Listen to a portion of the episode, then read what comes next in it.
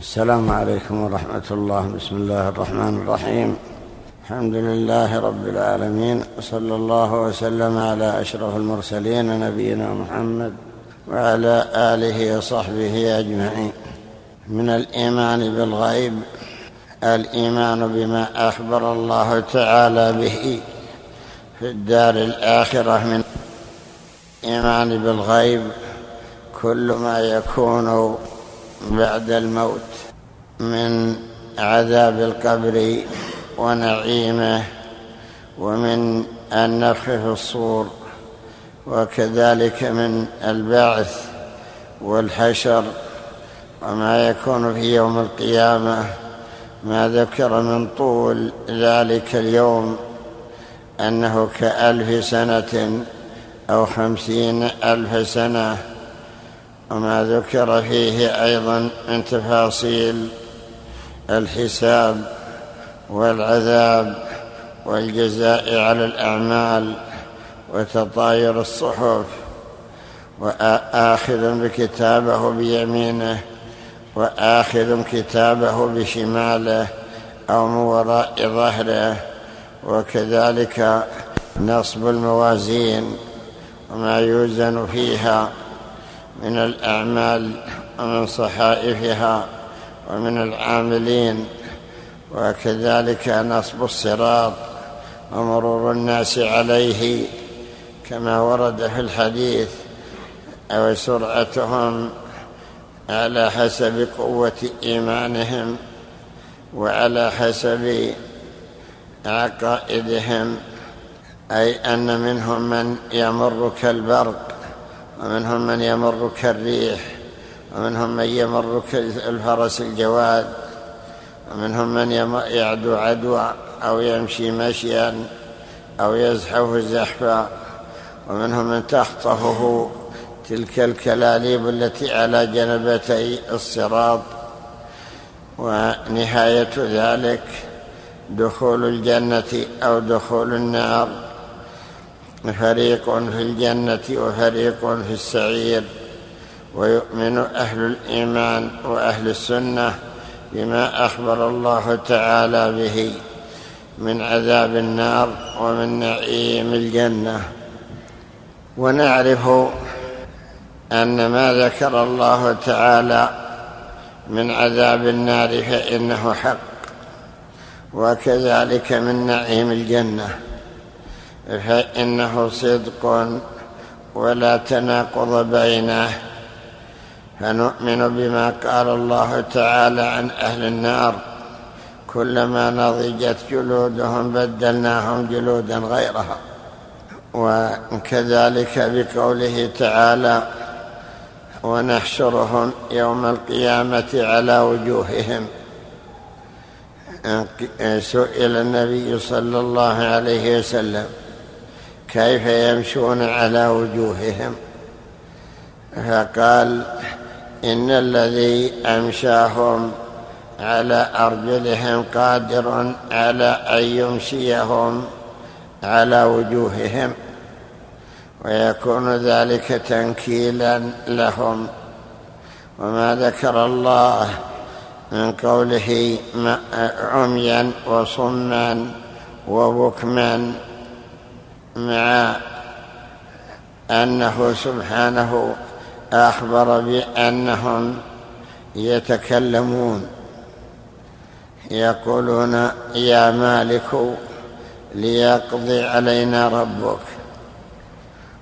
وما حكى الله تعالى عنهم أنهم يقولون ربنا أخرجنا منها فإن عدنا فإنا ظالمون. فيتكلمون فيدل على أنهم يكونون أحيانا بكما وأحيانا يؤذن لهم. فيتكلمون وما ذكر الله من قوله اليوم نختم على أفواههم وتكلمنا أيديهم وتشهد أرجلهم. بما كانوا يكسبون قادر على أن ينطقها. ولهذا ذكر الله أنهم يقولون لجلودهم لما شهدتم علينا؟ كيف تشهدون علينا? قالوا أنطقنا الله الذي أنطق كل شيء فتتكلم جلودهم. وتقول إن الله هو الذي جعلنا ننطق ونتكلم الذي أنطق كل شيء. وكذلك ما أخبر من شدة العذاب. في قوله كلما خبت زدناهم سعيرا. وما ورد في عذاب النار. كذلك أيضا يؤمن أهل السنة بما ذكر الله من نعيم أهل الجنة وما ذكر من سرورهم وحبورهم وكل ذلك لا ينافي أو لا يخالف بعضه بعضا. فما ذكر من سعة الجنة وسعة منازلها وكونها غرف من فوقها غرف مبنية تجري من تحتها الأنهار. كل ذلك حق. الغرف المساكن المهيئة التي فيها كل الملذات. غرف من فوقها غرف.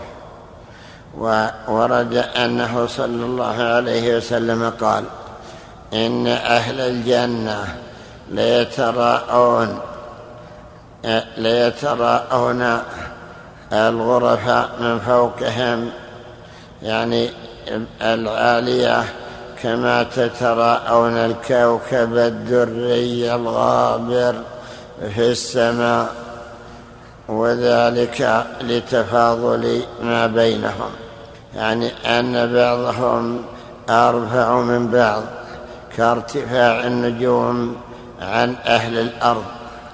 منازل لمن رفعهم الله تعالى درجات.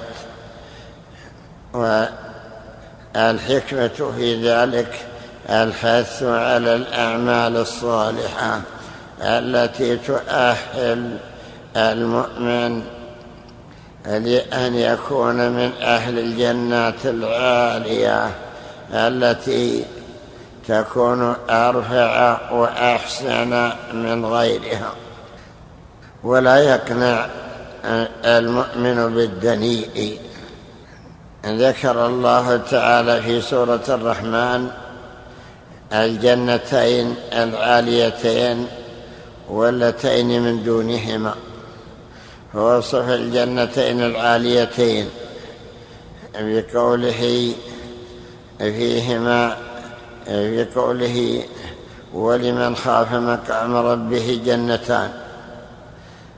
يعني من ما يعده الله ثوابا لأوليائه. ثم ذكر أنهما ذواتا أفنان. وأخبر بأن من دونهما جنتان. وأنهما مدهامتان. فجنتان ذواتا أفنان. أرفع من جنة من الجنتين اللتين هما مدهامتان. وذلك لأن الأفنان هي أنواع المأكولات وأنواع المشروبات والملبوسات والمستلذات أنواع اللذات يعني أنها فيها أفنان متعددة وأما اللتان الأخريان فإنهما مدهامتان. يعني من الخضرة من خضرتها وزهورها كأنها دهماء أي تقرب إلى السواد. ذكر أن الجنتين الأوليين فيهما عينان تجريان. وأما الجنتان الأخريان ففيهما عينان نضاختان واللتان تجريان يعني تجري وتسيل وتسير أفضل وأعلى من الجنتين النضاختين النضاخة هي التي تنضخ يعني تنبع وإن لم تجري. ثم ذكر أن في الجنتين الأوليين من كل فاكهة زوجان من كل الفواكه التي تعرف والتي لا تعرف من كل فاكهة زوجان وأما الجنتان الأخريان فصل فيهما بقوله فيهما فاكهة ونخل ورمان. فلا شك أن التي فيهما من كل فاكهة زوجان أرفع من التي فصل ما فيهما أن فيهما فاكهة يعني ما يتفكه به ونخل ورمان. فالجنتان الأوليان أفضل. ذكر الله أن الجنتين الأوليين أهلها متكئين على فرش. بطائنها من استبرق وجنى الجنتين دان الفرش هي التي يجلس عليها والبطائن هي التي تبطن بها.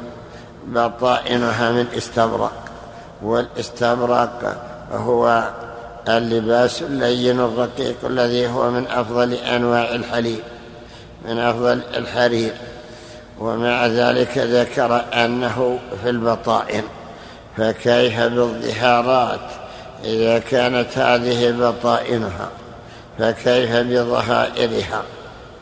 ثم ذكر أن جناهما جان وجنى الجنتين دان. الجنى هو الثمر داني يعني قريب كقوله تعالى قطوفها دانية تتدلى ويأخذون منها بدون كلفة. لا يحتاجون إلى صعودها ولا إلى رميها بحجارة حتى تسقط بل تدنو منهم ويقتطفون. ذكر بعد ذلك الحور بقوله فيهن قاصرات الطرف. قاصرات الطرف يعني أنهن يقصرن طرفهن على أزواجهن وأنهن لم يطمثهن إنس قبلهم ولا جان. أما الجنتان الأخريان فذكر أن فيهما من أن فيهما حور مقصورات في الخيام. والمقصورات القاصرات أفضل من المقصورات. وأنهن مقصورات في الخيام وأنهن خيرات حسان وأنهن لم يطمثهن إنس قبلهم ولا جان أي ما مسهن أحد قبلهم. يتلذذ بهن. ثم ذكر أنهم متكئين على رفرف خضر وعبقري حسان. فعرف بذلك تفاضل ما بين الأوليين والأخريين. لما شرحهما ابن كثير في تفسيره وذكر تفاضل ما بينهما سأل الله بقوله نسأل الله أن يجعلنا من أهل الأوليين. وذلك لفضلهما على الأخريين وكلاهما ذو فضل في كلاهما فيه فضل كبير. يصدق المؤمن بما أخبر الله من هذا الفضل في هذه الدار التي هي دار الكرامة ولكن يحمله هذا التصديق على أن يجد في الطلب وعلى أن يبذل جهده وكذلك يصدق بما أخبر الله مما يكون في النار من النكال والعذاب ويحمله هذا التصديق على أن يجد في الهرب يقول بعض السلف عجبت للجنة كيف ينام طالبها؟ وعجبت للنار كيف ينام هاربها؟ يعني كيف يهنيه الطعام في الدنيا؟ وكيف يهنيه المقام؟ وكيف يهنيه التلذذ؟ وكيف يهنيه النوم؟ لو تصور حقيقة ما يطلبه لا جد واجتهد في الطلب بالأعمال الصالحة وصل ليله بنهاره ولكن يقول بعض السلف ألسنة تصف وقلوب تعرف وأعمال تخالف. هذا واقعنا. نسأل الله العافية أن ألسنة تصف تصف هذه الدار الألسن وتبين ما فيها اعتمادا على ما أخبر الله في هذه الجنة من الكرامة اعتمادا على هذا الفضل العميم. ثم مع ذلك تخبر بأن بأن هذا حق وصدق تصفه الألسنة وتعرف ذلك القلوب ولكن أين الاستعداد؟ أين الطلب لهذا الثواب العظيم؟ أين بذل الجهد؟ لا شك أن هناك من الصالحين من علموا بعدما علموا عملوا. عملوا العمل الصالح الذي يؤهلهم لأن يكونوا من أولياء الله تعالى. يذكر في تراجم كثير منهم فيقال لو قيل له إنك تموت في هذا الشهر أو تموت في هذا الأسبوع.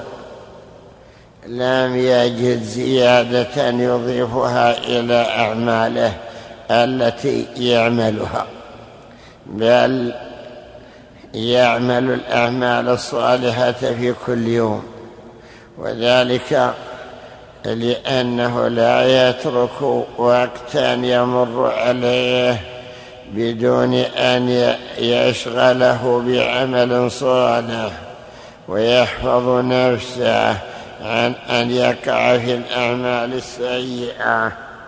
فهؤلاء هم أولياء الله وأصفياؤه الذين يستعدون في كل ساعة وفي كل يوم لنزول الآجال.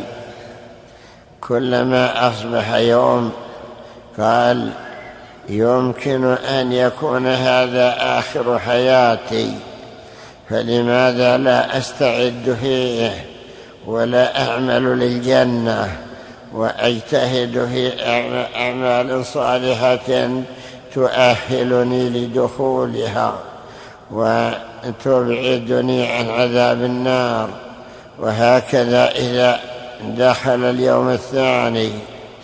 قال يمكن أن يكون هذا آخر أيام حياتي. فيضاعف أيضا جهده. وهكذا. فعرفنا بذلك أن ما ذكر الله تعالى من ثواب الجنة يرغب به عباده. في أن يعملوا الأعمال الصالحة التي يستحقون بها هذا الثواب العظيم. وما ذكر في النار من العذاب والنكال يخوف عباده من أن يقعوا في أعمال سيئة تدخلهم النار. وتجعلهم من أهل هذا العذاب. ولذلك لما ذكر الله تعالى النار قال ذلك يخوف الله به عباده. يا عبادي فاتقون. في قول الله تعالى لهم من فوقهم ظلل من النار ومن تحتهم ظلل شبه آه، الأماكن التي تستعر وتشتعل بأنها ظلل يعني أنها من آثار حرارتها كأنها ظلة لا يخرقها البصر ومع ذلك فإنها لا تضيء كما تضيء نار الدنيا. بل حرها شديد مع كونها ليس لها إضاءة. فلذلك قال لهم من فوقهم ظلل من النار ومن تحتهم ظلال وهكذا إذا ذكر الله تعالى ثواب أهل الجنة رغبهم في ذلك وحثهم على أن يجدوا ويجتهدوا في طلب العمل في العمل الصالح ليكونوا من أهل هذه الدار التي هي دار كرامة الله. نعرف أيضا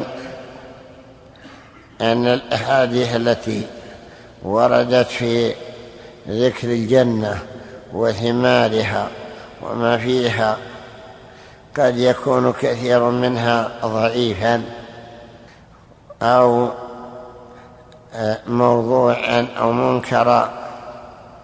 ومع ذلك يذكره العلماء فيذكرونه بإسناده ليكون ليكون الحكم عليه بعد الحكم على إسناده.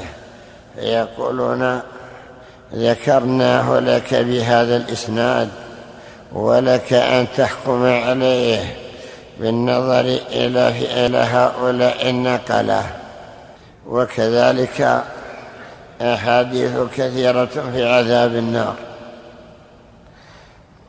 يذكرونها ولو كانت ضعيفة أو منكرة ويقولون احكم عليها أيها السامع بنظرك في إسنادها وفي ألفاظها. ويذكرونها لأجل الترغيب والترهيب. الترغيب في الخير يعني ذكر فضائل الأعمال وذكر ثواب الأعمال حتى يرغب الصالحون في كثرة الأعمال التي تقربهم إلى رضوان ربهم. وكذلك يذكرون الأحاديث التي في العذاب ولو كان فيها شيء من النكارة حتى يبتعد السامعون لها عن أسباب هذا العذاب. فإذا عرفوا أن الجنة لا تحصل إلا لأهل الإيمان ولأهل الأعمال الصالحة والتوبة النصوح وترك المنكرات والبعد عنها. فإنهم يعملون الأعمال الصالحة ويتركون السيئات وإذا عرفوا أن النار يدخلها أهل الفواحش وأهل الكفر والفسوق والعصيان هربوا منها وتركوا هذه المعاصي والمحرمات. ولو كان في تلك الأدلة شيء من الضعف أو أن بعضها محكوم عليه بالوضع لكن فيها فائدة وهي حث من سمعها على مواصلة الأعمال الصالحة. وقد ذكروا أنه يجوز العمل بالحديث الضعيف بثلاثة شروط. الأول أن لا يكون الضعف شديدا بحيث يكون مكذوبا أو موضوعا. والثاني أن لا يعتقد عند العمل به ثبوته فيقول على الله وعلى نبيه ما لم يقل. والثالث أن يكون داخلا تحت قاعدة عامة ككونه ترغيبا في الجنة أو ترهيبا من النار. فإن سؤال الجنة والاستعاذة من النار هو مقصد كل طالب للحق وكل مؤمن. نهاية طلبه الاستعاذة من النار وسؤال الجنة. ولكن الجنة لها أعمال. فإذا عرف أعمالها حرص على أن يأتي بتلك الأعمال. والنار لها أعمال. من عرفها ترك تلك الأعمال التي تؤهل للنار. حتى يسلم من هذه ويكون من أهل هذه. والآن نواصل القراءة. بسم الله الرحمن الرحيم الحمد لله رب العالمين والصلاة والسلام على أشرف المرسلين نبينا محمد وعلى آله وصحبه أجمعين قال رحمه الله تعالى ذكر عظمة الله عز وجل وعجائب لطفه وحكمته في الشمس والقمر قال أخبرني الشيخ الإمام الفقيه أبو الحسن عباد بن سبحان بن مسلم المعافري قال أخبرنا الشيخ الرئيس الزكي مرة حداد إجازة إن لم يكن سماعا قال أخبرنا أبو القاسم عبد العزيز بن أحمد ابن عبد الله بن أحمد بن محمد بن فاذوي قراءة عليه وأنا حاضر أسمع في شهر رجب في شهر ربيع الآخر سنة إحدى وأربعين وأربعمائة. قال أخبرنا أبو محمد عبد الله بن محمد بن جعفر بن حيان رحمه الله تعالى قال حدثنا العباس بن علي قال وحدثنا عبد الله بن أحمد بن جصاص بغداد قال حدثنا يزيد بن عمرو عن البراء الغنوي قال حدثنا معقل بن مالك قال حدثنا عبد الرحمن بن سليمان عن عبيد الله بن أنس قال سألت أنس بن مالك رضي الله عنه عن ثلاث خصال عن الشمس والقمر والنجوم فقال حدثني رسول الله صلى الله عليه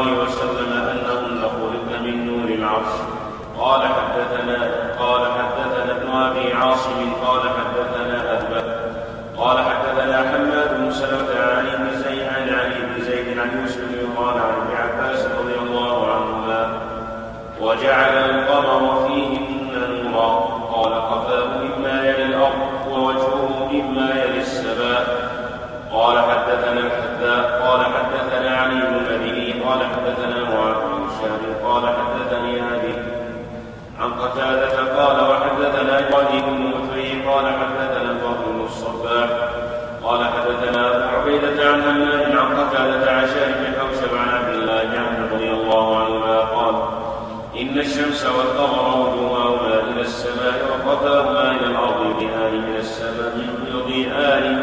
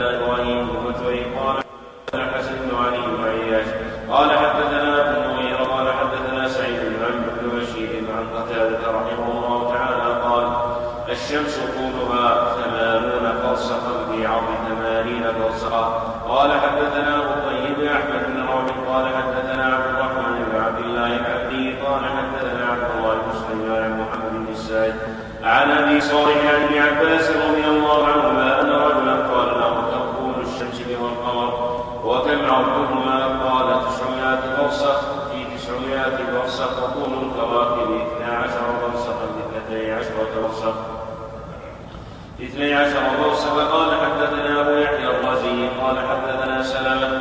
قال حدثنا إبراهيم بن الحكم. قال حدثني وزيادة ثلاث والقمر على قدر الدنيا. قال حدثنا الوليد بن عبان عن أبي حاتم قال حدثنا أبو صالح وعمرو بن صالح عن أبي الزاهرية عن كعب رحمه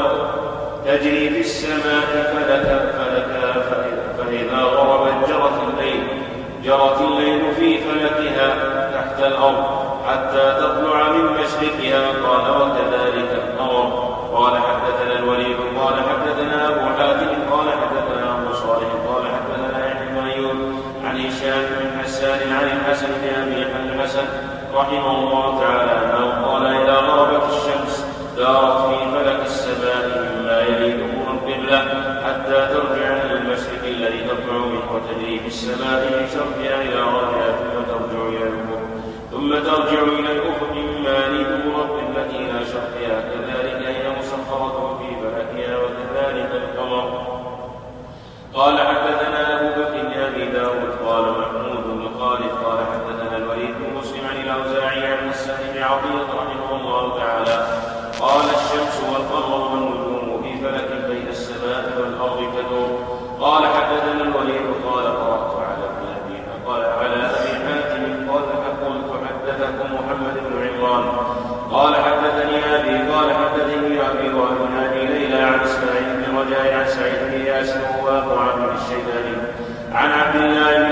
رضي الله عنه أنه قال ذات يوم من ثلاثاء أفرأيتم؟ قول الله عز وجل تغرب في عين الحمية ما يعني بها. قالوا الله ورسوله أعلم. قال فإنها إذا غربت سجدت له وسبحته وعظمته ثم كانت تحت العرش. فإذا حضر طلوعها سجدت له وسبحته وعظمته ثم استأذنت فيأذن لها فإذا كان اليوم الذي تلبس فيه سجدت له وعظمته ثم استأذنت فيقال أثبتي فإذا حضر طلوعها سجدت له وسبحته وعظمته ثم استأذنت فيقال أثبتي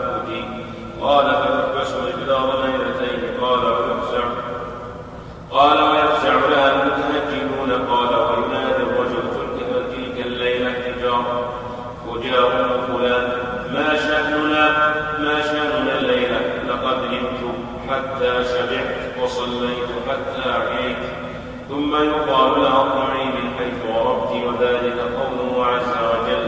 يوم يأتي بعض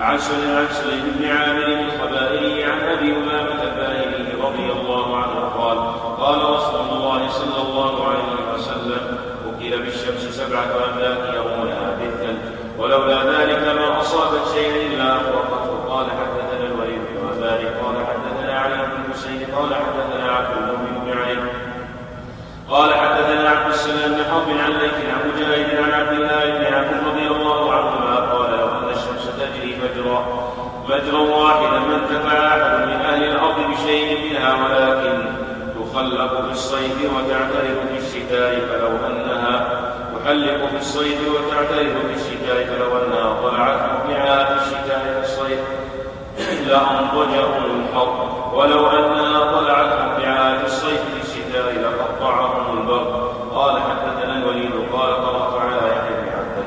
قلت حدثكم محمد بن سعيد بن ثابت؟ قال حدثنا عمرو بن أبي قيس عن عاصم عن زر عن ابن مسعود رضي الله عنه. قال تطلع الشمس بين قرني الشيطان أو في قرني الشيطان من جهنم فلا ترتفع في السماء في صيحه إلا فتح الله إلا فتح لها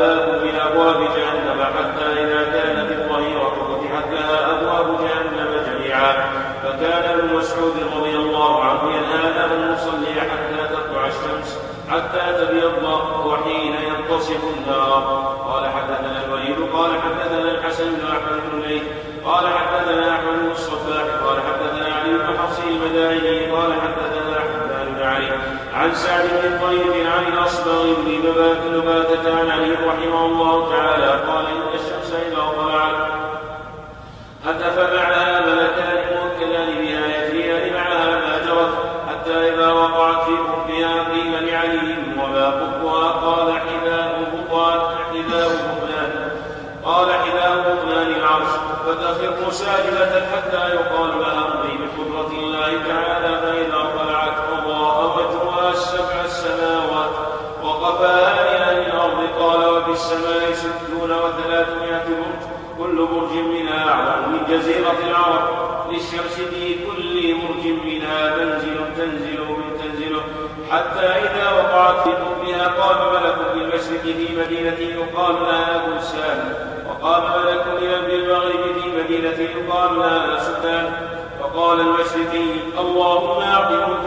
خلفا وقال المغربي اللهم أعط ممسكا تلفا فإذا صليت العتمة وذهب من الليل تحجر تحجر تحجر في حجرات السماء ثم ناديا تحجر في حجرات السماء ثم ناديا هل من مستغفر يغفر له؟ هل من تائب يتاب عليه؟ هل من راغب يرد بحاجته؟ هل من مظلوم ينتصر؟ ثم يقولان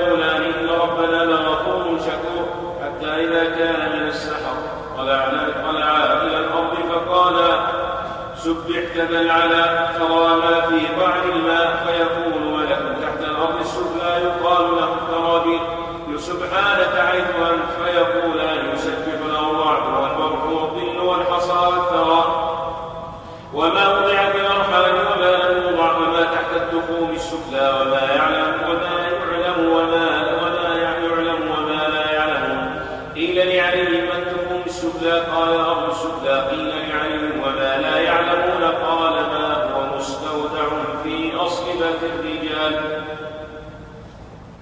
هذه الآثار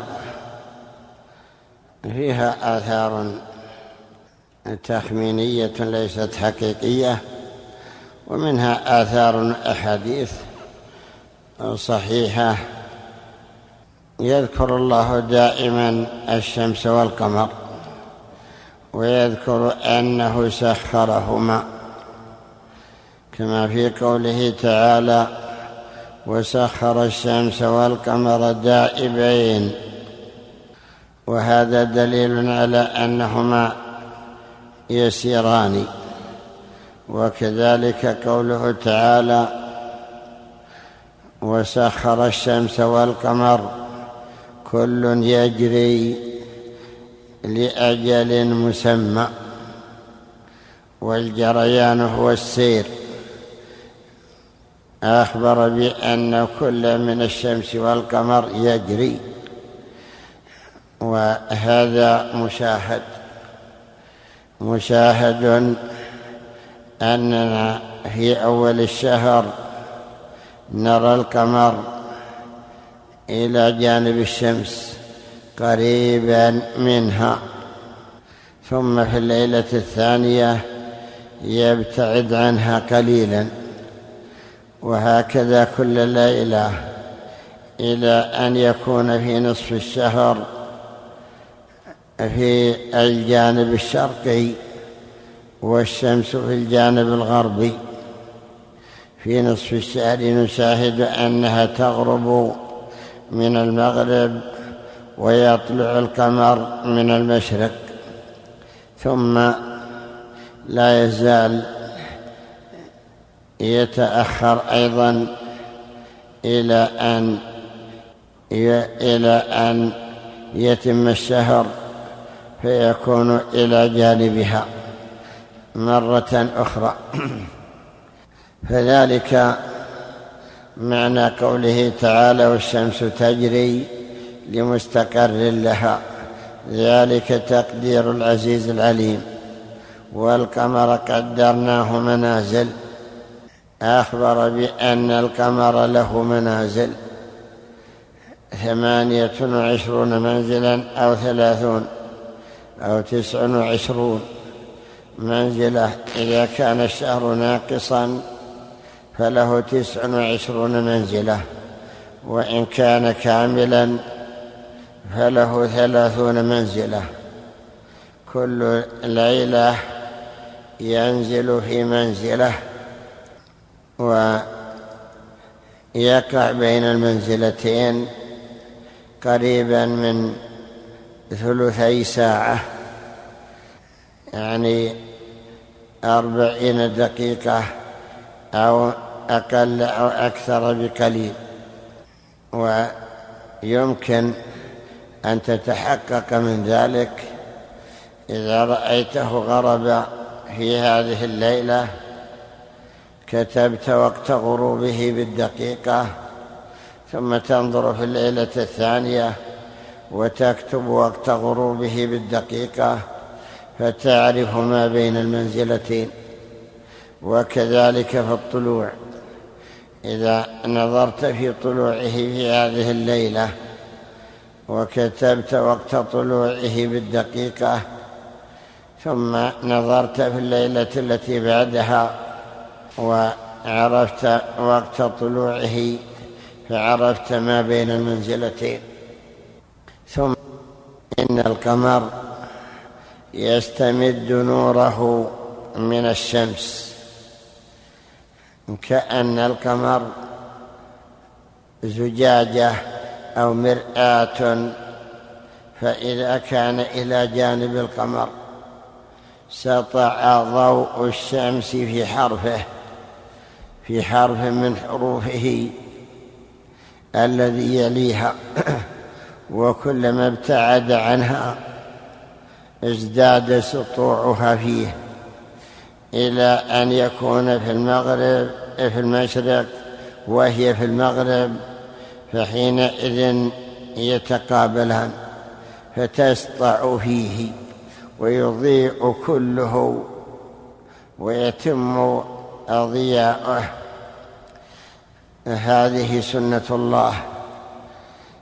ذكر الله أن القمر نور وأن الشمس ضياء. جعل الشمس ضياء والقمر نورا. وجعل القمر يستفاد منه في الليل في الليالي الظلمة.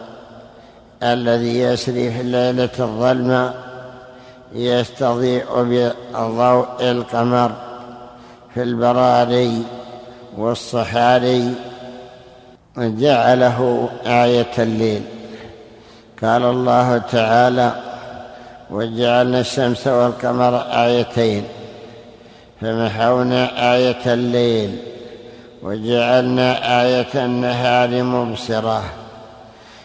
آية هي الشمس يعني أنها مضيئة إضاءة شديدة فإنها إذا طلعت أضاءت على الأرض التي تطلع عليها بحيث أن ضوءها يدخل في داخل الدور يدخل مع البيوء الأبواب. ومع النوافذ يستضاء بها في الأماكن المظلمة.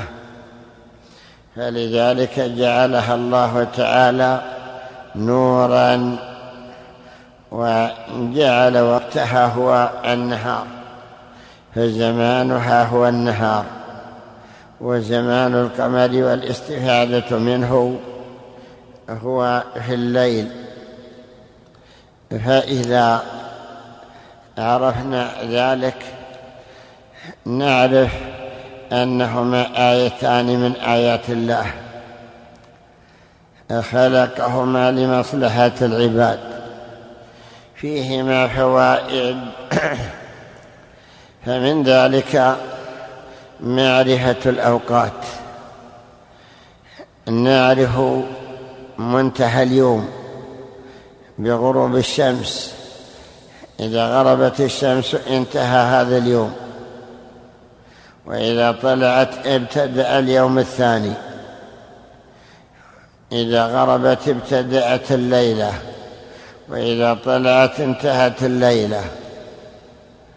وهكذا يعرف الأسبوع بمرور الشمس.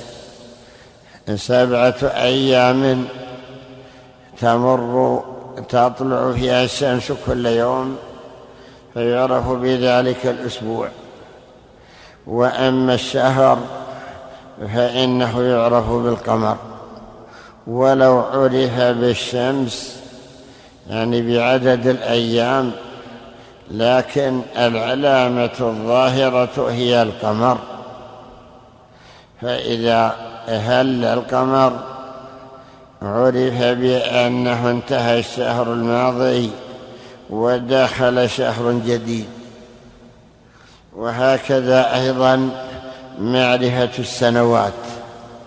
يحسبون اثني عشر شهرا ويعرفون بذلك أنها قد انتهت السنة. دليل ذلك قول الله تعالى إن عدة الشهور عند الله اثنا عشر شهرا. في كتاب الله يوم خلق السماوات والأرض أي أشهر السنة اثنا عشر شهرا. هذه هي الأشهر القمرية وهي الأشهر المشاهدة علامتها هذه الأهلة. قال الله تعالى يسألونك عن الأهلة قل هي مواقيت للناس والحج. سألوا عن الهلال. لماذا جعل هذا الهلال؟ فذكر الحكمة أنه لمعرفة الأوقات. وهكذا قال الله تعالى بعدما ذكر أنه سخر الشمس والقمر قال تعالى ولتعلموا عدد السنين والحساب جعلنا الشمس والقمر آيتين فمحونا آية الليل وجعلنا آية النهار مبصرة لتبتغوا فضلا من ربكم. ولتعلموا عدد السنين والحساب. ولا شك أنه أنها آيات من آيات الله. يقول الله تعالى ومن آياته الليل والنهار والشمس والقمر. يعني من الآيات التي يستدل بها على كمال قدرته وعلى عظمته. جعل الليل والنهار وجعل الشمس والقمر ويقول تعالى وآية لهم الليل نسلخ منه النهار. يعني ينسلخ النهار ويظلم الليل فإذا هم مظلمون. والشمس يعني وآية لهم الشمس تجري لمستقر لها تسير إلى المستقر الذي قدر الله أنها تستقر فيه. إما أنه ما ذكر من أنها تسجد تحت العرش وإما أن المستقر هو منتهى سيرها في الآخرة. تجري لمستقر لها. ذلك تقدير العزيز العليم لا الشمس ينبغي لها أن تدرك القمر. يعني لا ينبغي للشمس أن تدرك القمر يعني تمنعه أن يضيء ولا الليل سابق النهار. بل جعل الله الليل له وقت والنهار له وقت وكل منهما يسير وكل منهما يجري. ولهذا قال الله تعالى وكل في فلك يسبحون. ذكروا أن الشمس مركبة في فلك. يعني مركبة في فلك دائرة وأنها تمشي في هذا الفلك. تسير فيه سيرا سريعا بحيث أنها تقطع هذه المسافة الطويلة في أربع وعشرين ساعة وكذلك القمر. مركب أيضا في أفلاك في فلك وهكذا النجوم. ركبها الله تعالى في أفلاك مستديرة حول الأرض فهي تسير فيها بتسخير الله تعالى.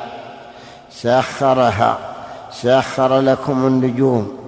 وسخر لكم الليل والنهار وسخر لكم الشمس والقمر وكل ذلك فيه فوائد فمنها ما ذكر من قوله نقول هي مواقيت للناس والحج ومن ذلك ما ذكر أيضا من قوله ولتبتغوا فضلا من ربكم ومن ذلك العبرة أي لتعتبروا بها ومن ذلك تمام المصالح يعني مصالح العباد.